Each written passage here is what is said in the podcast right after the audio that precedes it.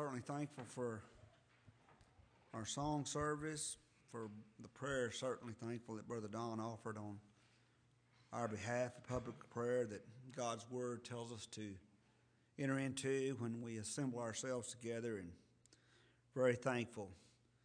In his comments in the prayer about the upcoming year, I, I pray that we have a happy new year and a prosperous year in 2021 and prosperity can be seen in numerous ways, but to be to have prosperity in the Lord is the key to life, and it's always been the key to life.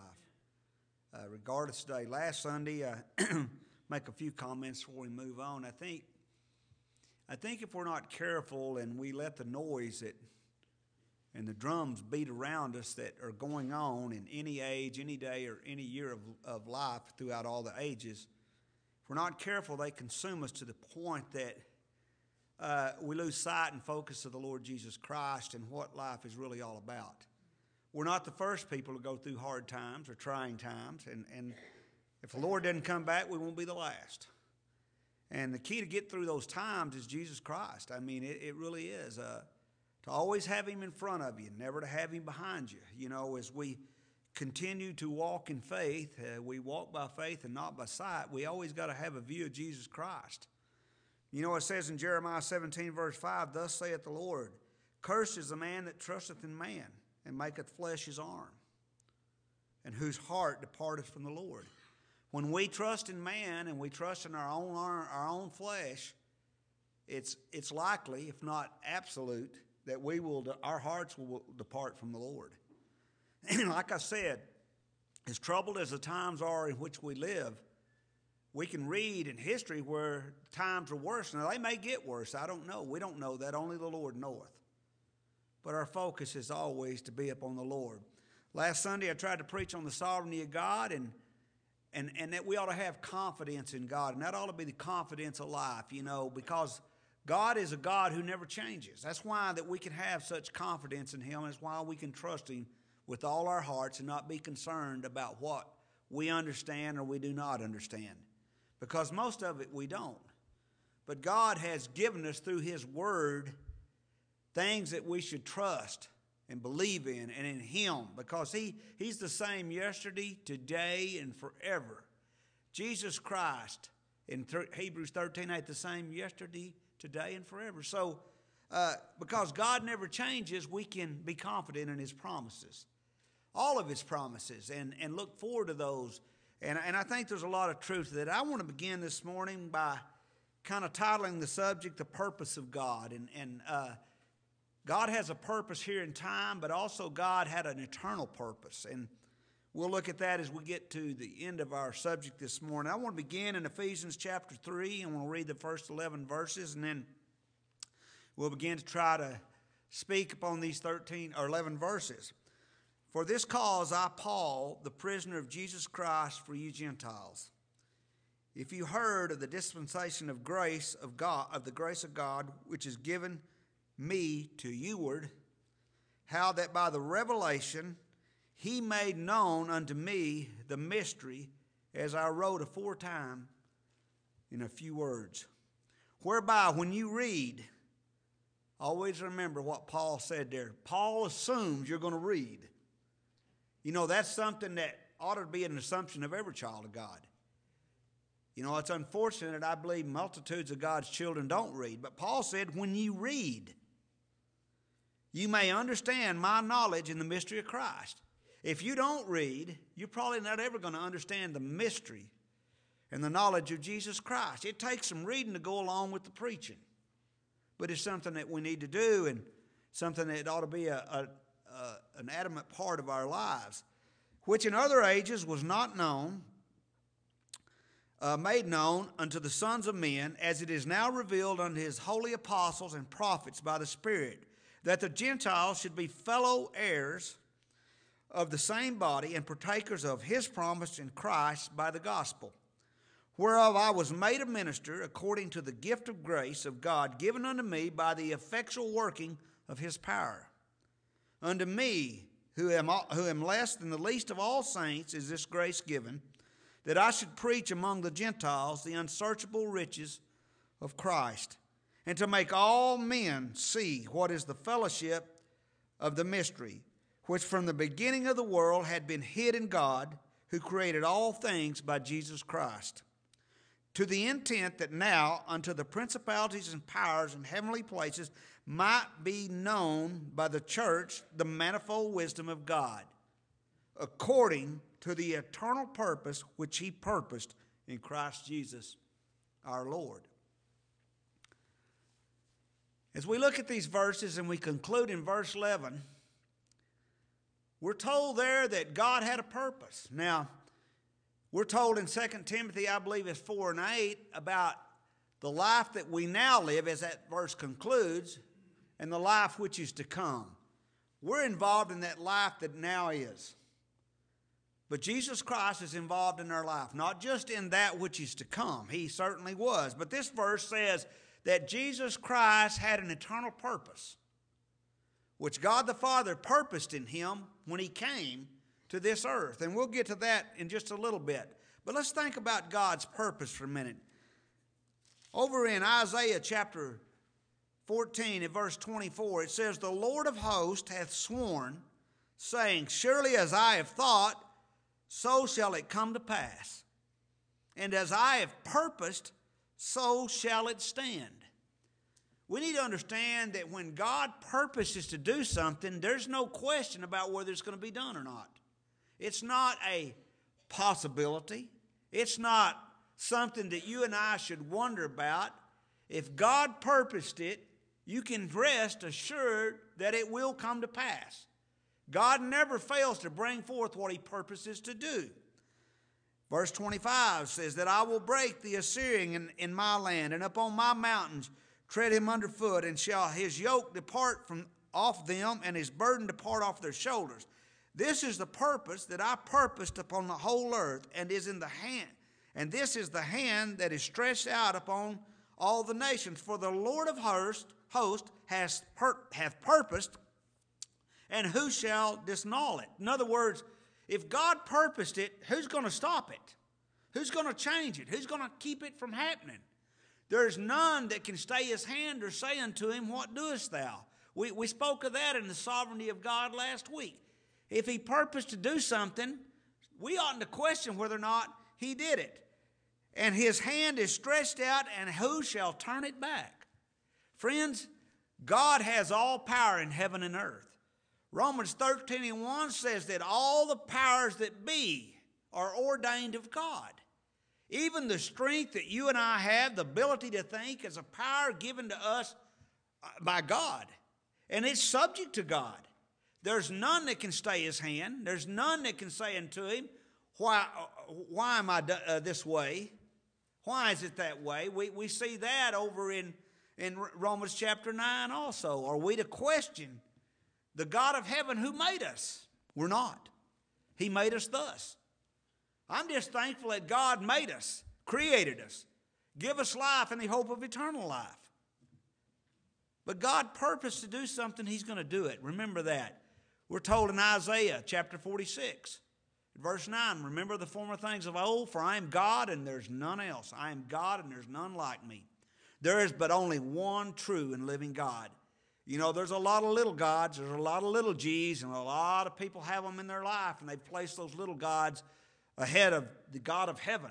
But He's the only true and living God, the only God that can deliver, the only God that can bless, the God of heaven. He goes on and says, declaring the end from the beginning. You know, I don't know how close we are to the end. Sometimes I think we're pretty close.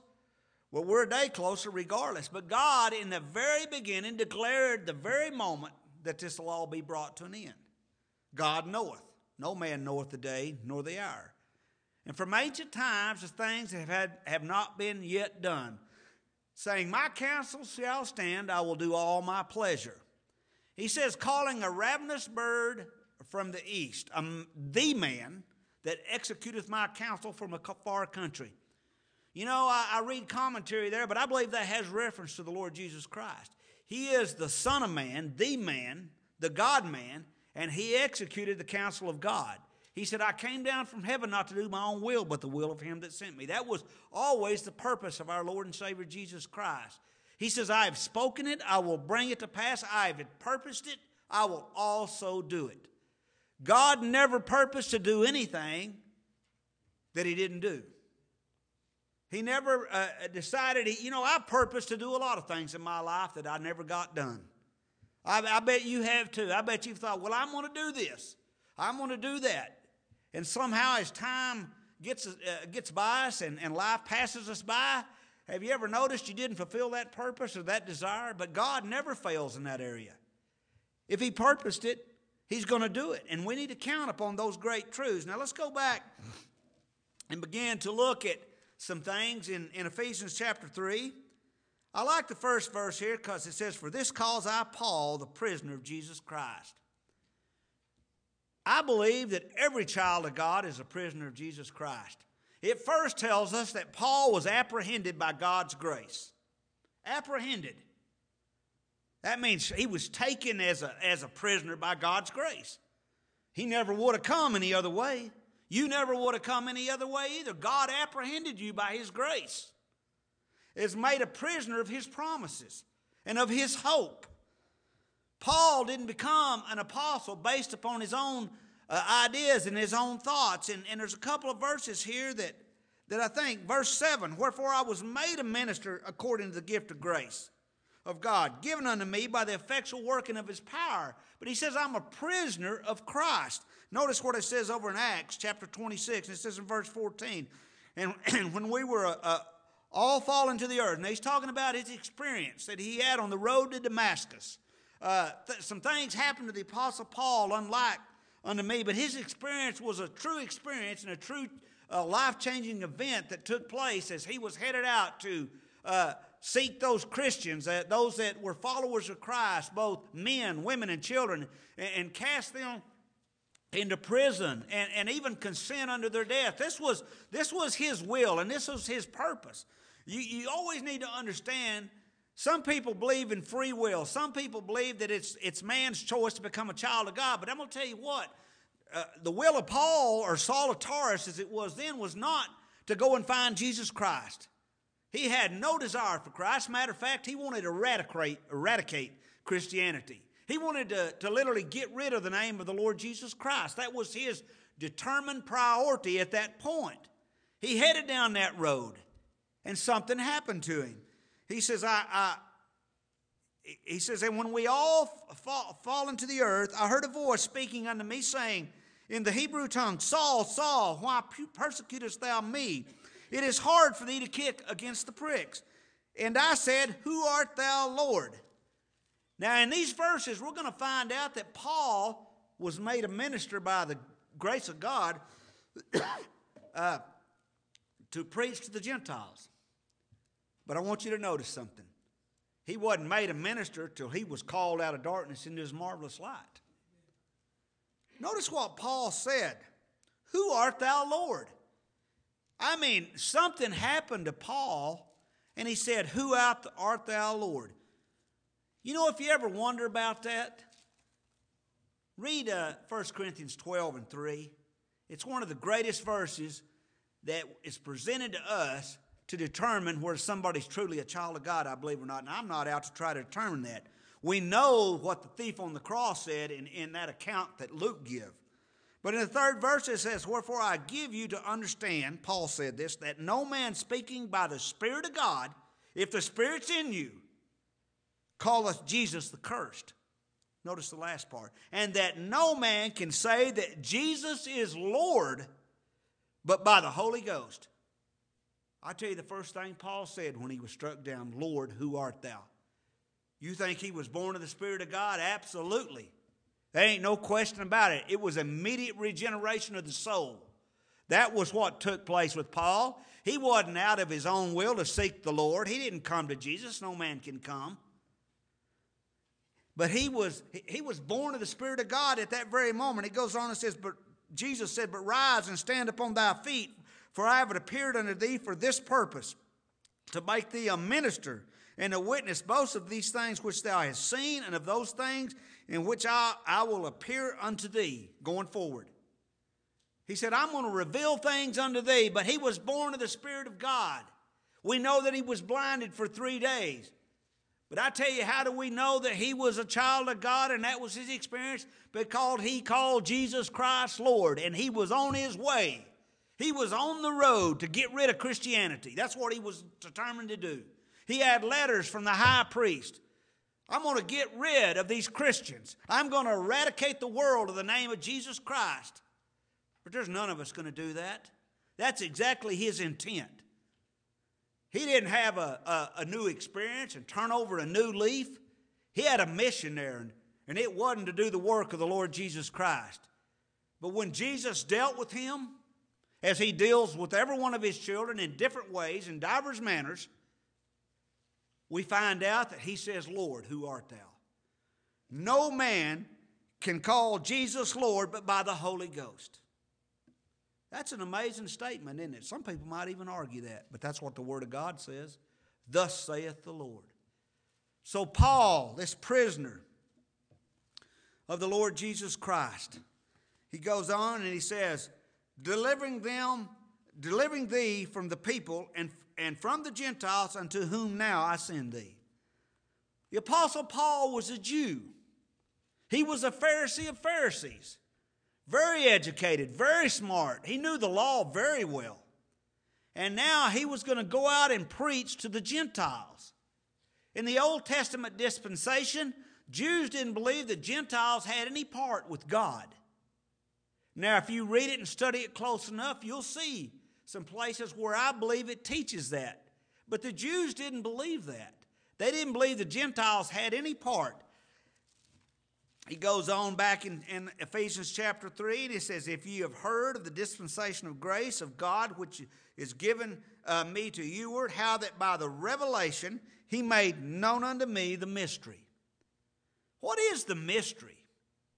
You know, there are a lot of things that were not opened up and revealed to the saints in the Old Testament. They really wasn't. Why God did it that way, I don't know. But in the New Testament dispensation, after uh, uh, the first advent of Christ, these things were revealed. Paul didn't even know them at the until he had his Damascus Road experience. Not only did God give him a heart of flesh and take away the heart of stone that he might understand the things of God and receive the things of God. For the natural man receiveth not the things of the Spirit of God, not because he doesn't want to, because God is foolishness unto that man. Neither can he know them because they're spiritually discerned, meaning if you're not born of the Spirit of God, you cannot understand spiritual things. That's something that Christians uh, as a whole never have gotten. Unless you're born of the Spirit of God, you can't understand spiritual things. When you're born naturally, then you can act. Life always precedes action, both naturally and spiritually. You cannot proceed in spiritual things unless you're born of the Spirit of God. In verse 4, it says, Whereby, when you read, you may understand my knowledge in this mystery. These things were revealed, which in other ages was not made known unto the sons of men, as it is now revealed unto his holy apostles and prophets by the Spirit. There's things that Paul now knows and the other apostles that were not made known, but they were from the very beginning, from the foundation of the world. I'm going to tell you right now, some people believe that because of the disobedience of the Jews, the Gentiles were brought in. The Gentiles were brought in before time began. But it was not made known at the very beginning. Notice what it said in verse 9 and to make all men see what is the, the fellowship of the mystery which from the beginning of the world hath been hid in God this mystery was not something new, it was something revealed. It was something that was in God in the very, very beginning. That the Gentiles in verse 6 should be fellow heirs. Fellow heirs. Now, the Bible tells us that if you're a child of God, you're joint heirs with the Lord Jesus Christ. I believe this has reference to we're fellow heirs with, with, with the Jews. The, you know, there's two classes of people in the Bible you're either a Jew or you're a Gentile, and that pretty well takes care of everyone. If you're not a Jew, everybody else is a Gentile. We're all Gentiles here today, I believe. But you know, the Lord made that clear. And we'll get to that in just a second. I want to get back to verse 7. Let me read that the Gentiles should be fellow heirs of the same body and partakers of his promise in Christ uh, by the gospel. You know, some people have have confusion. In, in Romans chapter 9, it says, Not all of Israel's of Israel. Notice what it says in Romans chapter 2. And we'll, we'll just throw this in as a nugget to understand what a, a real Jew is. You know, if you're a child of God and you're, you're heaven born and heaven bound, you're a Jew. You're a spiritual Jew. Whether you believe that or not, that's what the Word of God says. In Romans 2 and 28, it says, For he is not a Jew, which is one outwardly. In other words, one that is born of Jewish blood. That doesn't make you a Jew, a spiritual Jew. And that's what the Jews believed in the Old Testament. If you wasn't a natural born Jew, you had no place with God. Uh, you had no opportunity to be a child of God. Now, it talks about some of the Gentiles, and like I said, if you study out the Old Testament, you'll see as you glean through the Old Testament some of those truths. But it says, Neither is that circumcision which is outward in the flesh. They, they were given the commandment of circumcision back in Abraham's day. Even though Abraham was grown, but all the uh, males that were born after that were to be circumcised on the eighth day. But notice verse 29 But he is a Jew which is one inwardly, inwardly. Circum, and a circumcision is of the heart. One that God touches, just as he did Paul, just as he did the thief on his right hand on the cross, who was bashing the one on the left hand, and he called Jesus Lord, just as Paul called him Lord. This is, this is something that the natural born man will not say because he don't consider God to be Lord, Jesus to be Lord. That's foolishness. But he is a Jew which is one outwardly, and circumcision is that of the heart, in the spirit and not in the letter, whose praise is not of men, but of God. You know, that's what we're here to do to give God glory and praise and honor. That, that is our purpose upon this earth. Whether we understand it or not, you know, a lot of people are confused. They think they're to drive their roots down, they're to make the things of this life to be the most important there ever was. But we're here today and we're gone tomorrow. This time, as Brother Don said in his prayer, is very short. It's, it it's just doesn't amount to very much. And so many people grab hold of that as though it's everything. It's not. And, and Abraham made that clear. He, he said, You know, the, this earth is not my home, heaven is my home. He, he looked for a city with foundations who, whose maker and builder was God all the years that Abraham uh, journeyed upon this earth, he looked to go home and be with the Lord. I think Paul looked to go home and be with the Lord too, don't you think? Philippians tells us that in chapter 1. He was between a rock and a hard place, as I call it. He wanted it apart, but he knew it was much greater for him to stay and be with the Lord's people. He said, For me to live is Christ and to die is gain. Well, whether you believe it or not, the minute you die as a child of God, it's gain. I don't care how much you want to stay here and how many uh, you know, I used to think, well, I got to be here for my children. I want to see my grandchildren. There's nothing wrong with that, but I'll assure you the Lord can take care of them. The Lord, they're in the Lord's hands. They're, they're not in our hands. We can't take care of ourselves, much less protect ourselves. Our home is in heaven. It really is.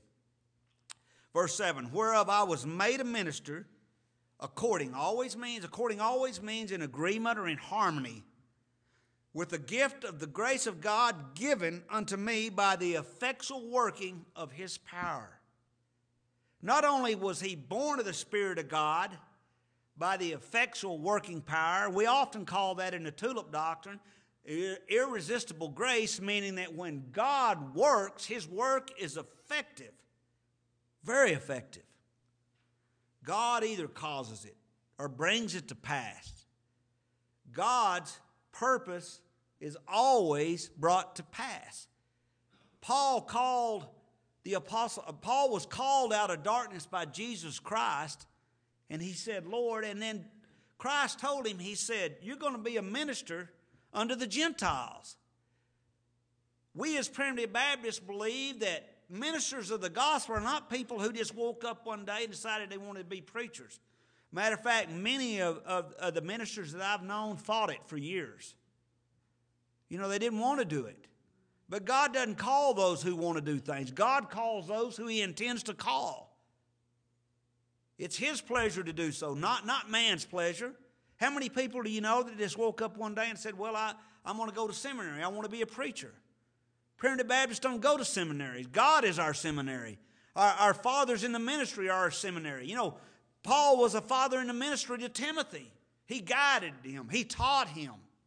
When he was a young child, he was instructed by his mother and his grandmother, but, but Paul was his father in the ministry, not his uh, literal blood father, but his father in the ministry. He took him underneath his wing and, and guided him in the truth and brought him up and, and taught him the truth. That, that's what we believe is the progression of ministers in the Old Baptist church. It's not something that we want to do. We enjoy it when God blesses us to proclaim the gospel and He's in the message. But early on, it wasn't something that I sought to do. I don't think it's something Brother Don sought to do. It wasn't, I don't know many that sought to do that, but it can be a, a great blessing and a great encouragement, especially if you want to do what the Lord would have you to do. Paul certainly wasn't looking for that when he went down that road, was he? No way was he wanting to be a preacher. He didn't want to uh, follow Jesus Christ. He didn't want to serve the Lord. He had no use for those things. He was enjoying the old law service, believing that he could obtain righteousness by the keeping of the law. We know that they couldn't in the Old Testament, and they can't keep the, uh, law today. That's why God's truths are so important and so valuable. His promises to you and I. We can't keep God's law. We can't do enough good works to get to heaven.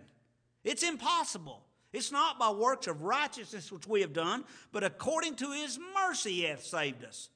You were saved based upon God's mercy and God's mercy alone. We have such a hard time sometimes, Christians do, of getting this work things balanced out and done right. The effectual working of his power. You know, we believe in total depravity. We believe in the unconditional election of God's children. What does it mean to be unconditional? It means God made a choice of his people not based upon their behavior. If he had made a choice based upon their behavior, they'd all be cast into eternal separation from him and hell, every one of them. According as he has chosen us in him before the foundation of the world, that we should be holy and without blame before him in love. That's an amazing statement, isn't it?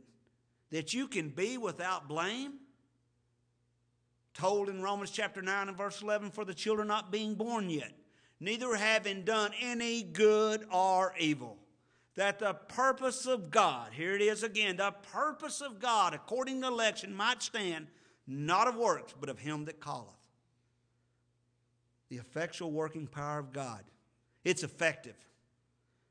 When God calls a man, he comes. The psalmist tells us in 110, 110th Psalms Thy people will be willing in the day of thy power. You remember what Jesus said? John 6 and 44 said, No man can come to me except the Father which sent me draw him, and I will raise him up at the last day. He didn't say no man will come, he said they cannot come. They have no ability, they have no power. Why? Because those that walk in darkness cannot comprehend or seize or apprehend the light. We're told in uh, the Gospel of John in verse 5, the first chapter, and light shineth in, in the darkness, and the darkness comprehended it not.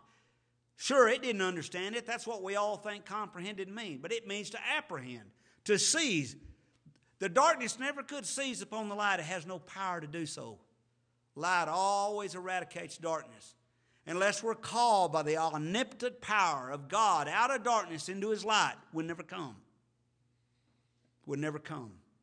Paul would have never come. He was called out of darkness by that light that shined above the noonday sun and drove him to his knees. And, and those that were with him, they didn't all hear what was said to Paul, but they all fell to the ground. That's the power of Almighty God, the omnipotent power that we deal with. That's why his purposes always come to pass. They never fail. That's the effectual working power of his power. It, it, not only called him out of darkness, but it made him a preacher of the gospel unto the Gentiles. He goes on, he says, Unto me, who am the least, than the, or the less than the least of all saints. You know why Paul thought that? He said, Oh, wretched man that I am. Paul knew that he persecuted the church of the Lord Jesus Christ, that he consented to Stephen's death when he was Saul of Tarsus. He consented to the death of many Christians. And I tell you, when Paul said, "I'm the least, uh, I'm the le- I'm less than the least of all the saints," he meant what he said. That's how he viewed himself. One of the greatest blessings I think we have as primitive Baptists to see how great a sinners we are. When you really know how great a sinner you are, and how you wonder how God could have saved you, when you see yourself in that condition, it, it's an evidence that you're a child of God. You've been made, made to see what Paul seen. Oh, wretched man that I am, who shall deliver me from this body of sin? Thanks be to God, one day we're going to be delivered.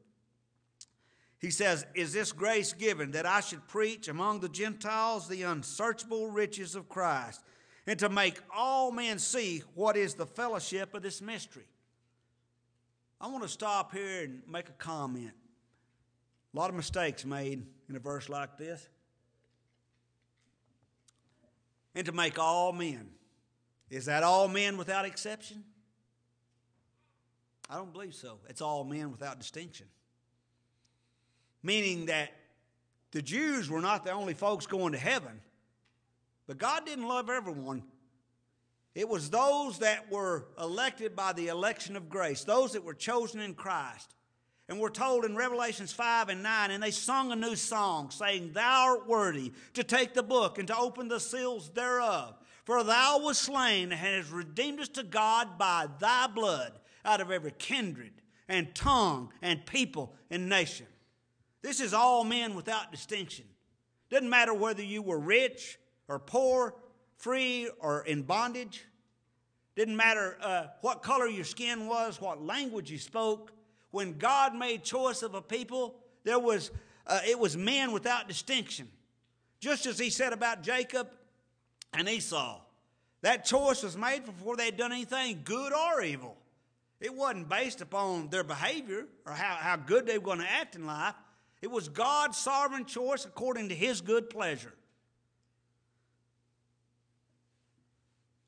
And to make all men see what is the fellowship of the mystery, which from the beginning of the world hath been hid in God, who created all things by Jesus Christ. Jesus Christ, who walked upon this earth, was the creator of all things. Do you know if you're a child of God, He created something in you? If any man be in Christ, he's a new creature. By necessity, there had to be a creator. And I'll tell you, a creator is someone who brings something from nothing. Men make things out of God's creation, but there's no man that's a creator. There's only one creator, the God of heaven. He creates something from nothing. He spoke, and there was light. That is the omnipotent power of Almighty God. To the intent that now, unto the principalities and the powers in heavenly places, might be made known by the church the manifold wisdom of God God's wisdom is something that we should strive for. Manifold wisdom. His wisdom is beyond our understanding. His wisdom was there in the beginning. And now much of it is being revealed as Paul proclaims the glorious truth of the mystery of the Lord Jesus Christ. In Ephesians 1 and verse 9, it says, Having made known unto us the mystery of his will, according to the good pleasure which he hath purposed in himself Paul began to have this mystery revealed unto him and proclaim it to the church at Ephesus. You see, we talked about all men without distinction. Notice back up in verse 1, it says, Paul, an apostle of Jesus Christ by the will of God. Wasn't by Paul's will, wasn't by somebody else's, it was God's will. To the saints which are at Ephesus. These were, were Gentiles, but these were children of God, and to the faithful in Christ Jesus. That's you and I, down through the ages, the faithful in Christ Jesus but they're all men without distinction. Now we see the manifold wisdom of God, and it's in agreement or in harmony with the eternal purpose which He purposed in Christ Jesus our Lord. You know, many people believe that Christ came to this earth to offer man salvation. Christ only offered Himself unto God. Go to Hebrews chapter 9. He offered Himself unto God without spot, and God accepted His offer. This man, but this man, after he'd offered one sacrifice for sin, forever sit down at the right hand of God. He sat down because it was finished. In the Old Testament, the high priest never sat down. He went in once a year to offer up sins for, for the people and for himself. as a remembrance of their sins, but his work was never done. But when Jesus Christ gave up the ghost, and right prior to that, he said, It is finished. The work of salvation was finished. What is his eternal purpose?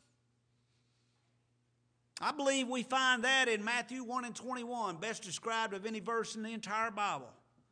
For thou shalt call his name Jesus, Jehovah saved, for he shall. You know, some people don't read the King James Version like I do, and they've taken the shalls and the wills out of the Bible. For he shall, that literally means there's no possibility of failure. It cannot happen, for he shall save his people. They're His, they belong to Him. They were given to Him in the covenant of grace before time began. Their names were written in the Lamb's book of life.